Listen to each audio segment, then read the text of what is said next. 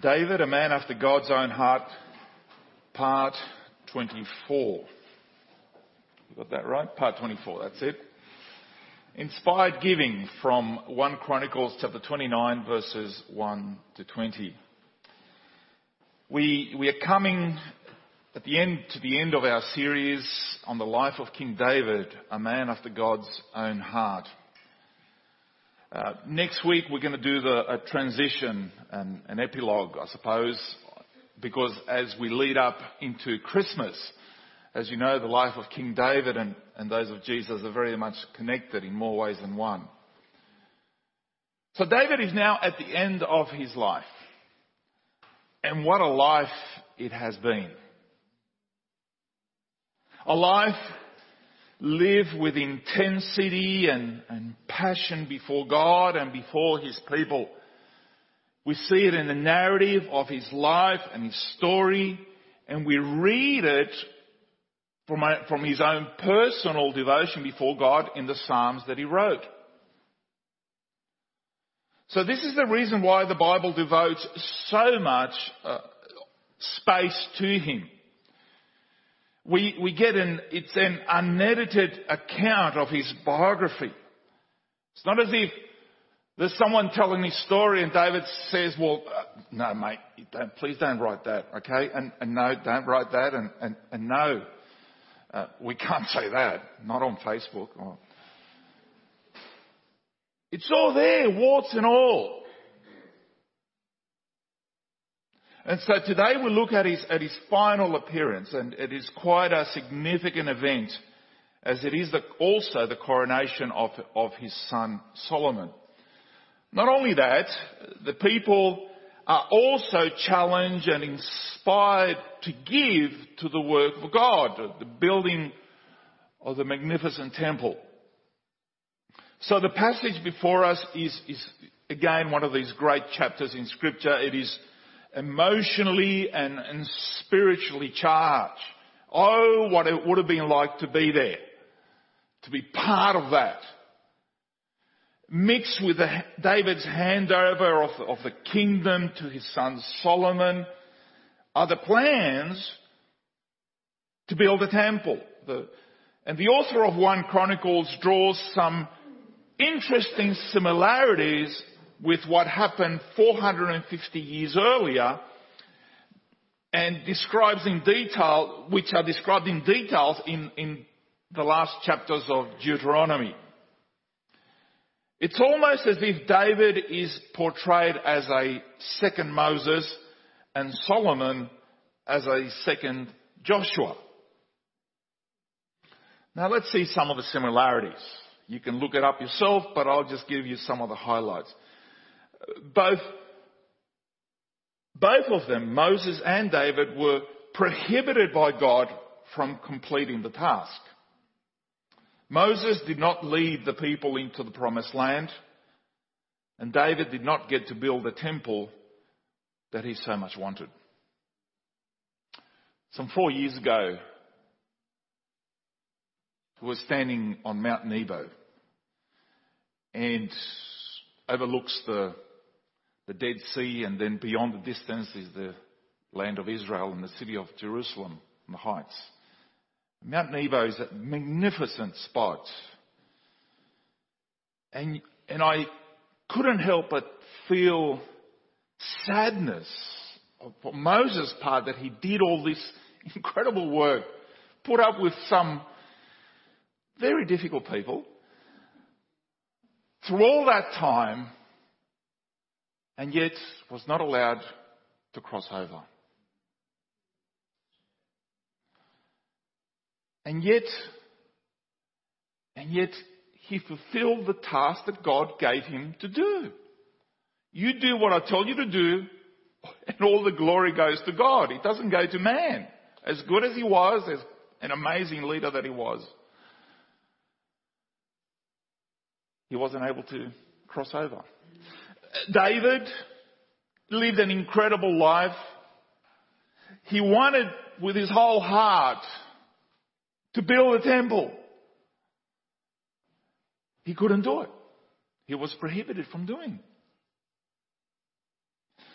Both David, another point is that both uh, David, Moses were, were privately chosen and called by God and then presented before the people. There was no election. There was no, yep, hands up, all those who vote for him. No, God chose them. God put them there. Both were enabled. Remember how Moses, you know, came up with all these excuses. Can't talk. Can't do this. Please send someone else. And both of them were enabled, they were strengthened, they were magnified by God for the task of leading the people. And both successors were told, so Joshua and now Solomon are told, be strong and courageous. Then the Lord your God goes with you, and then he will never forsake you. That's in Joshua 1.5 and then 1 Chronicles 28. So there is a, there is that pattern, that similarity as a, as a, as a handover is coming up saying, well, God is with you. The Lord is with you. It's all about God. Because folks, none of us are getting out of this alive. Don't, um, you know, be so full of yourself. Don't pump up your leaders so much that you forget about the God who has enabled your pastors, your leaders, those who have gone before us, those who will come after us. It's all God. It's all God.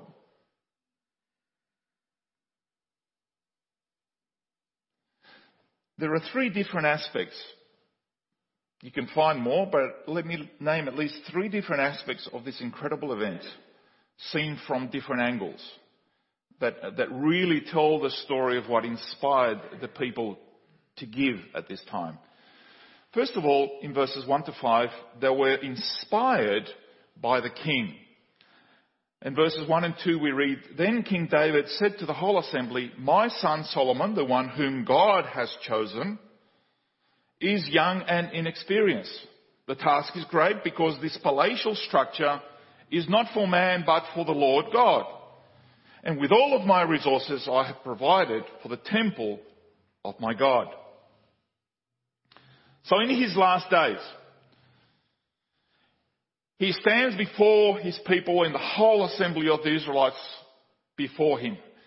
The installation, the occasion is the installation to the throne of his son Solomon as king over all of Israel. This was always going to be a significant event. Uh, during his last days, there was, there was, a struggle for power, as we know. You need to read the story. And, and we there were sons who were vying for the coveted position to take over the old man. So David wants to make sure that the people know who has his blessing, who has God's blessing.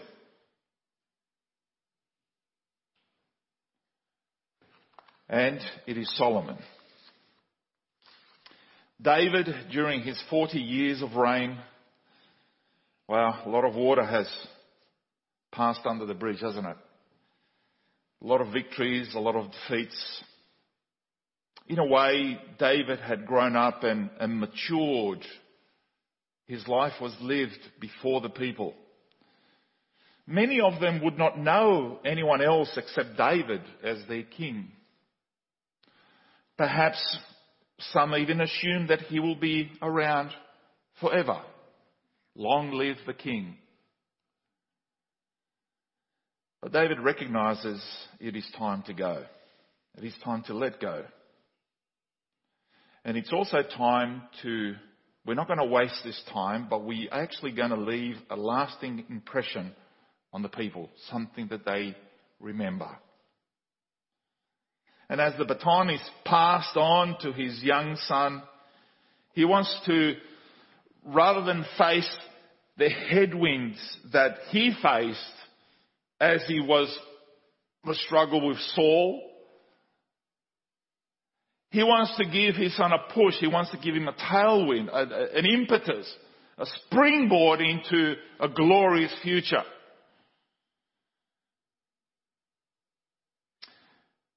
Son Solomon was still young and tender, and this is why he says in verse 1, My son Solomon, the one whom God has chosen, is young and inexperienced. This wasn't demeaning, it was the truth. It was, look, he's just starting out. This task is great because this palatial structure is not for man, but for the Lord. And I think anything to do with God, we need to remember that.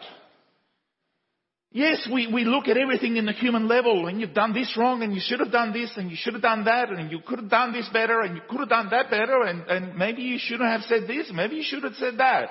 And we, we look at everything on a human level.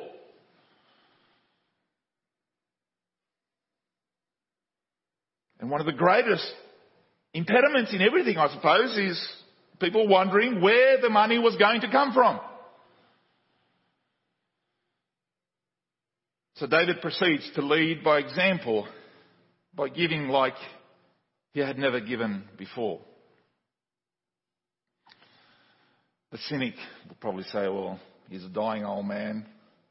He probably doesn't care what happens to his money anyway, does he? No, building the temple has David's, has been David's great desire for all of this time and, and he has been his passion for decades. And he doesn't ask the people to do something that he's not willing to do himself.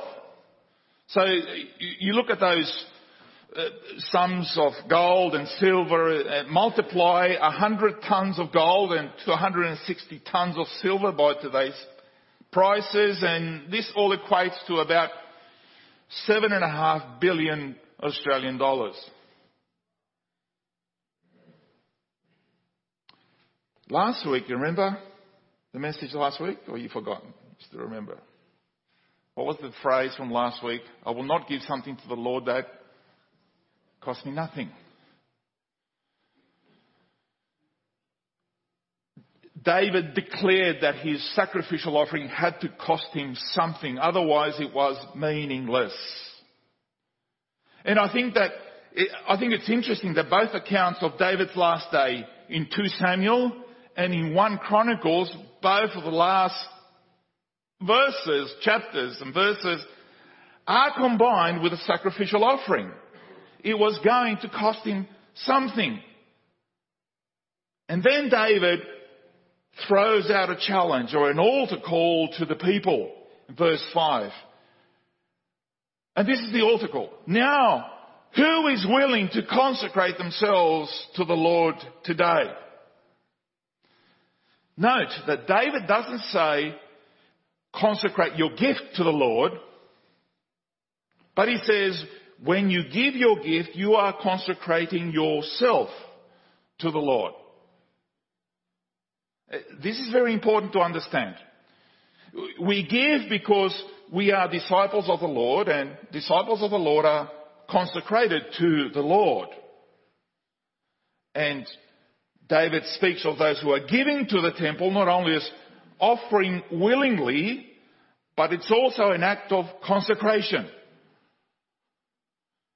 It's not just a bank transfer. It's not just what's, you know, what's left over? I don't know. Oh, 100 bucks. Can't give that. 20 bucks? Is that, is that enough? No, he's saying it's all. Everything I have. And, and it's almost an Old Testament version of the, the, the, the priesthood of all believers. He's saying when you give willingly to the building of this temple, you are consecrating your very self to the Lord. And the word consecrate is made up of two Hebrew words. The literal meaning is to have full hands. Full hands. And it was normally reserved for the priests and sacrifices in the context of the worship, worship at the temple. But here, it is open to all of the people, not just reserved for the priests. Full hands, willing hearts, not holding back.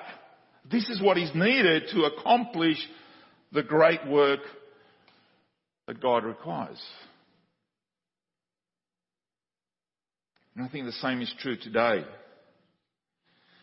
We, we simply can't serve Him half-heartedly and with empty hands.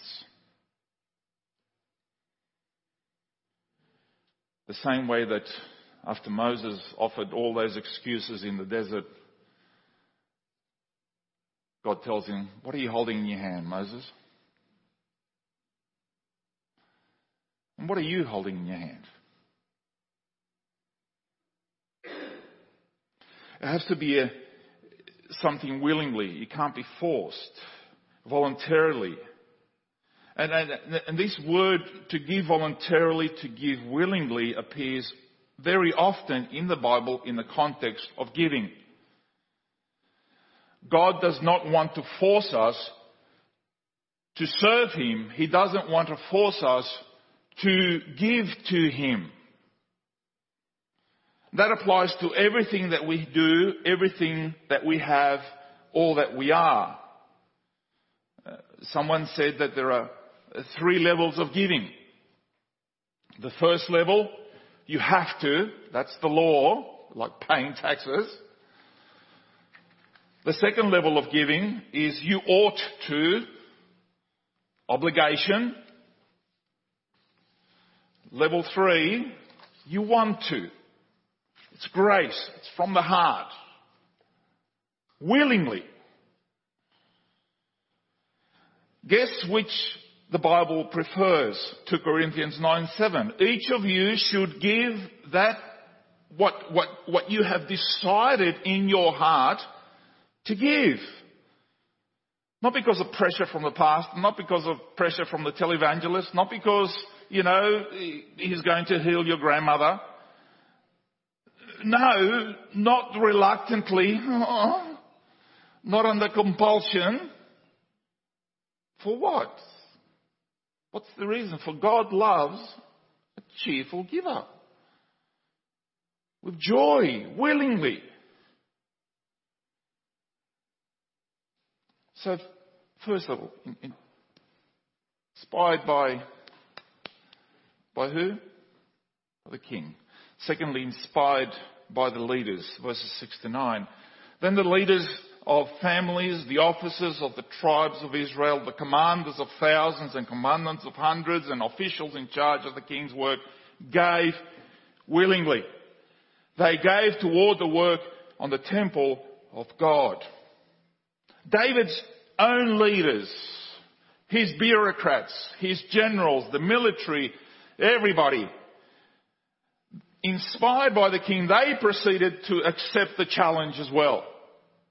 It, it, it, would have, it really would have warmed David's heart seeing his servants willingly work together to build the house of God. He could now, he, you could see the old man just sort of there slouching and with a big smile on his face and, you know, it would have warmed his heart, right? Seeing all of this.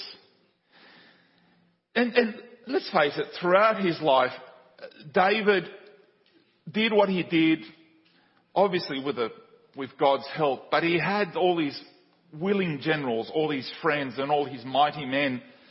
And if, if, if you look at it in the context of the Psalms and you, as you read it, he has amazing musicians, worship leaders as well, who were part of his team. He was blessed in so many ways.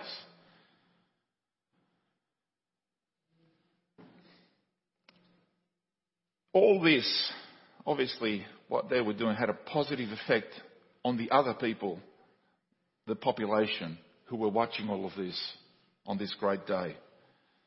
If their leaders didn't hold back, they weren't going to hold back either.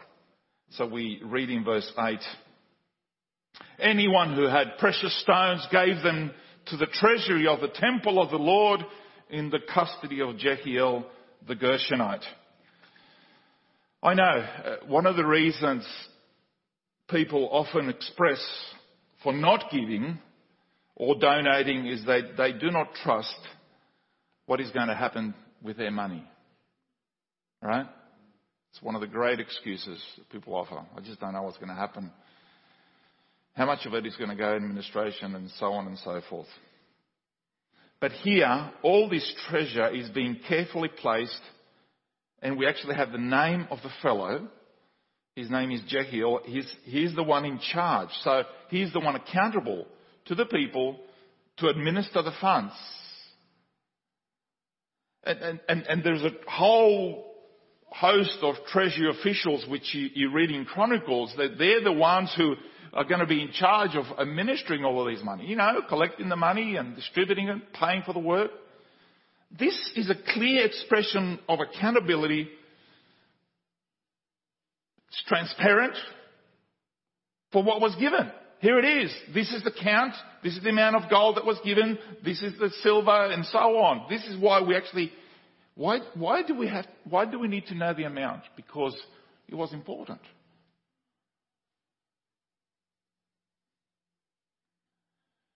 So the people then give an extra 190 tons of gold, 375 tons of silver on top of what David had already given. What a sight it must have been. You remember the old days we used to have telethons on TV? And they used to, right, give the names of the people giving and it went on and on for the whole day, this telethon. Well, we could call this a templethon. It went on for hours. In verse 9, the people rejoice. And there's that word again, at the willing response of their leaders. For they had given freely and wholeheartedly to the Lord. David the king also rejoiced greatly. So as you can see, there's this incredible generosity in Israel for the collection, for the building of the temple. David led the way, then the leaders, and then the people followed. How do you account for this? How do you account for it? At one level, a secular observer would say that there were psychological, sociological, nationalistic, and even economic explanation for all that had happened. Sociologists will call it mob or crowd psychology. It was an emotional day, you know, the, the old king was dying and they wanted to show their appreciation to the old fellow. To make him happy. That's what they were giving. And the building of the temple was a matter of national pride. It was a status symbol. Is that what they were giving? Everybody got caught up in the, in the mood of the moment and it was contagious. That's what the secularists will tell us. But at the next level, David says that the people did the giving. He stresses that their wills were profoundly engaged and involved in the giving. They weren't forced. Nobody twisted their arm. It was their free will. But is that all there was? Level three, uh, inspired obviously by God. This is how we understand it in verses 10 to 20. According to David, something or more accurate, accurately, someone was moving the hearts of the people and that someone was God. No, there were, there were no miracles, no signs and wonders, and, and, and no wow factor like the, the fire that fell from heaven that consumed the sacrifice that David offered. It tells us in, in, after the, the plague had finished. We looked at that last week. David says it's all about God. And in his prayer and in his praise, we see how how deep, how profound is his doctrine of God. Verse 10. So David praised the Lord in the presence of the whole assembly. David's response to all the human willingness all their willingness to give is to praise God, not man. And we want to thank Ted Penny for donating a million dollars towards the construction of the, of the temple. And Mr. Duncan Ross for donating $50.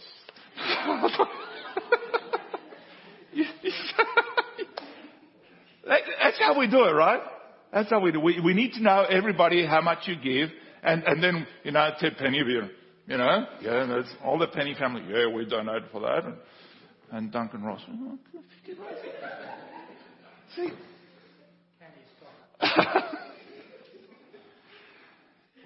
you see, who are we giving, if we're saying that, we're giving the glory to man, aren't we? Isn't that? What does David do? He praises God. He gives the glory to God. This is the total, guys. This is, this is to God. In front of everybody. The whole assembly is praising God.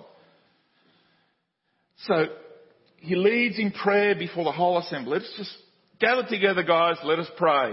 And in his prayer, he mentions at least 10 things about God. There are more, but let me just bring up 10 that, that, are, that, that are being revealed in this whole movement of generosity and giving. So we turn now to some aspects of God's character, which are, this prayer actually reads like a psalm. First of all, His faithfulness. Praise be to you, Lord, the God of our father Israel, from everlasting to everlasting, verse 10. God has been our father. He was there before. He's here now. And He's going to be there for all of eternity. God's faithfulness. His faithfulness. Praise be to you, Lord. Secondly, His greatness. Yours, O Lord, is the greatness.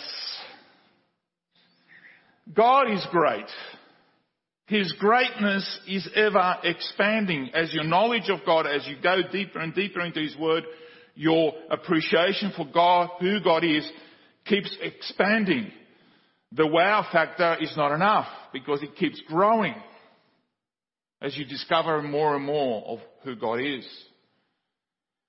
He is larger than any reality in the universe. Yesterday we were just traveling through Kangaroo Valley.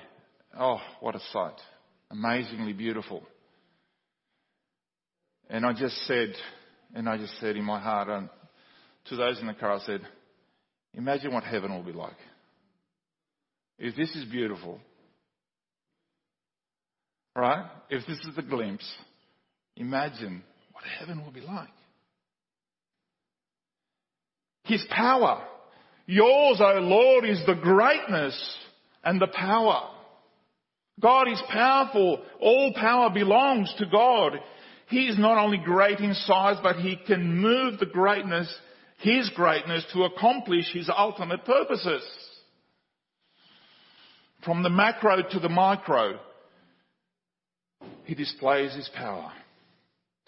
His glory. Yours, O Lord, is the greatness and the power and the glory. Bang, bang, bang. God's glory implies what? Implies beauty, splendor. In other words, His greatness and power together are beautiful. And when we see God for who He is, our souls respond with satisfaction, tremendous satisfaction because we, we were made to behold His glory, to stand in awe of who He has done, of what He is and what He's done. His majesty, yours, O Lord, is the greatness and the power and the glory and the majesty. God is majestic. When He rides by, you take off your hat like the old days, and you salute. You, you don't slouch, start yawning and, oh mum, I'm bored. No!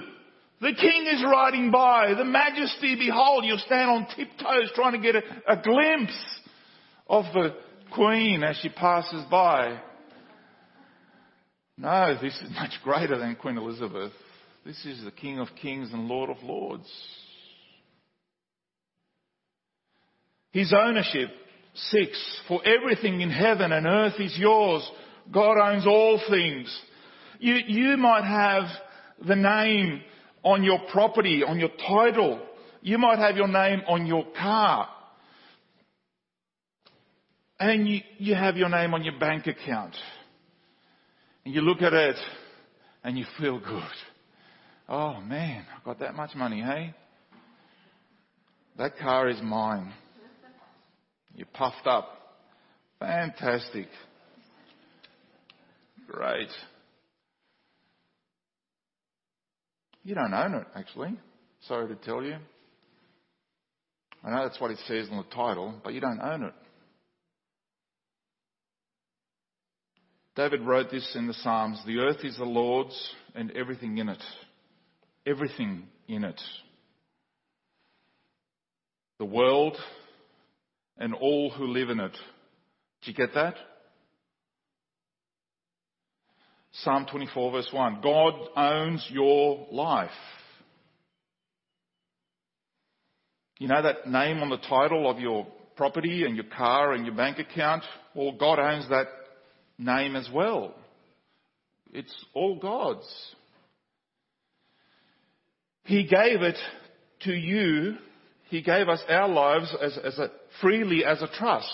You, we are trustees of, of what He's given us. And He,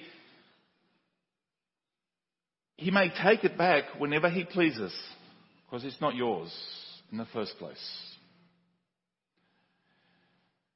We are not our own, nor anything that we possess. God owns all of it. Seventh, his kingship. Yours, O Lord, is the kingdom. Here is a dying king humbling himself before the eternal king. Yours, O Lord, is the kingdom. In other words, he not only has the splendor of royalty, he has the authority of royalty as well. He rules as king over the world. He owns all that is in the heavens and the earth, and he governs all that he owns, namely everything. It's all his. Eight, he is the source of all blessing. Wealth and honor come from you to exalt and give strength to all. He is the source of all riches and honor that come to any man or woman or child. The source of our blessings is not your or my education. The source of your blessing is not your hard work. Hard as you might have worked. The, the, source of your blessing is not the fact that your rich parents gave you all of this money as, as an inheritance. The, the, the, source of your blessing isn't the fact that you picked the right stocks and you, and you made the right investments and wow, now you're sitting on hundreds of billions of dollars and, and you, wow, how good are you? What does David says? David says, no, riches come from God. Wealth and honor come from you.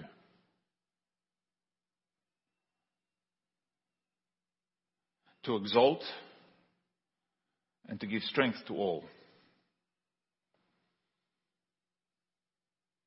All human greatness, all human strength are the work of God's invisible, enabling hand. Nine, God is merciful. But who am I and who are my people that we should be able to give as generously as this? Everything comes from you and we, and get this, right? We have given you only what comes from your hands. So, so even though we don't deserve to be helped and are often ungrateful and we don't give him the glory, God continues to be merciful. God continues to be patient with us. Ultimately, it is God who gives, it is God who moves our hearts, who enables us to give. And behold, we give, yet we only give, we receive with open hands, not closed, and then after we receive it, we close it, we leave it open, and He then picks from our hands what we hold openly with His hands for a, a, a few years. I don't know for how long. Because He can take it back whenever He wants. We only have, we only give to you, Lord, what you have already originally given to us. That's, that's all it is. That's all it is.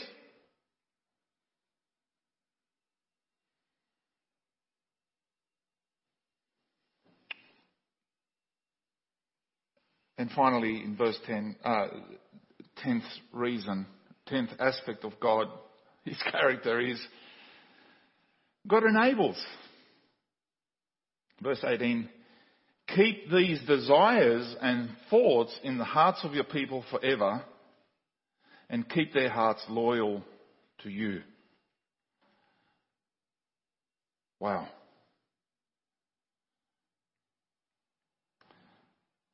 Ultimately, it is God, even in our desires, even in the willingness and the thoughts that go in your mind.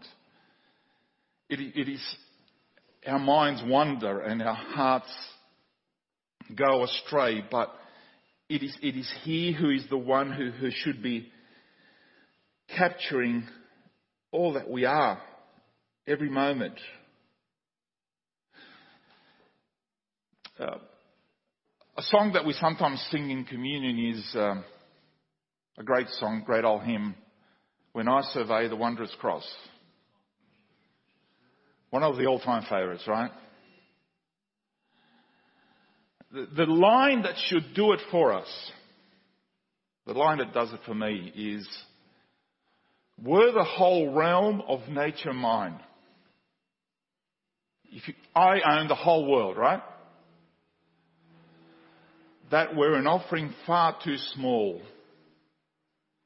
Love so amazing, so divine, demands my soul, my life, my all. We're going to sing it in a moment. Right? Were the whole realm of nature mine, if you had everything of everything of everything, and you thought, wow, wow, I got a lot. Well, whether you have a lot or you have very little, it doesn't matter. It's all His anyway. It's all His. It's all His. But He demands it. He demands it. He, he demands your life, your all. Which you know, David is saying here as he's calling his people to be consecrated before him, he's saying, Lord, your gospel is so great, your grace to me is so great, that the only way I can respond to what, to, to what you've done in my life is to give myself back to you. If I owned all the stuff in the world, that actually wouldn't be enough to give back to you.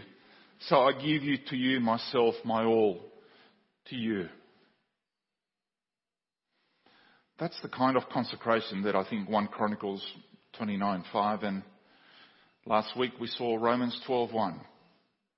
Right? A living sacrifice. That's what it's about.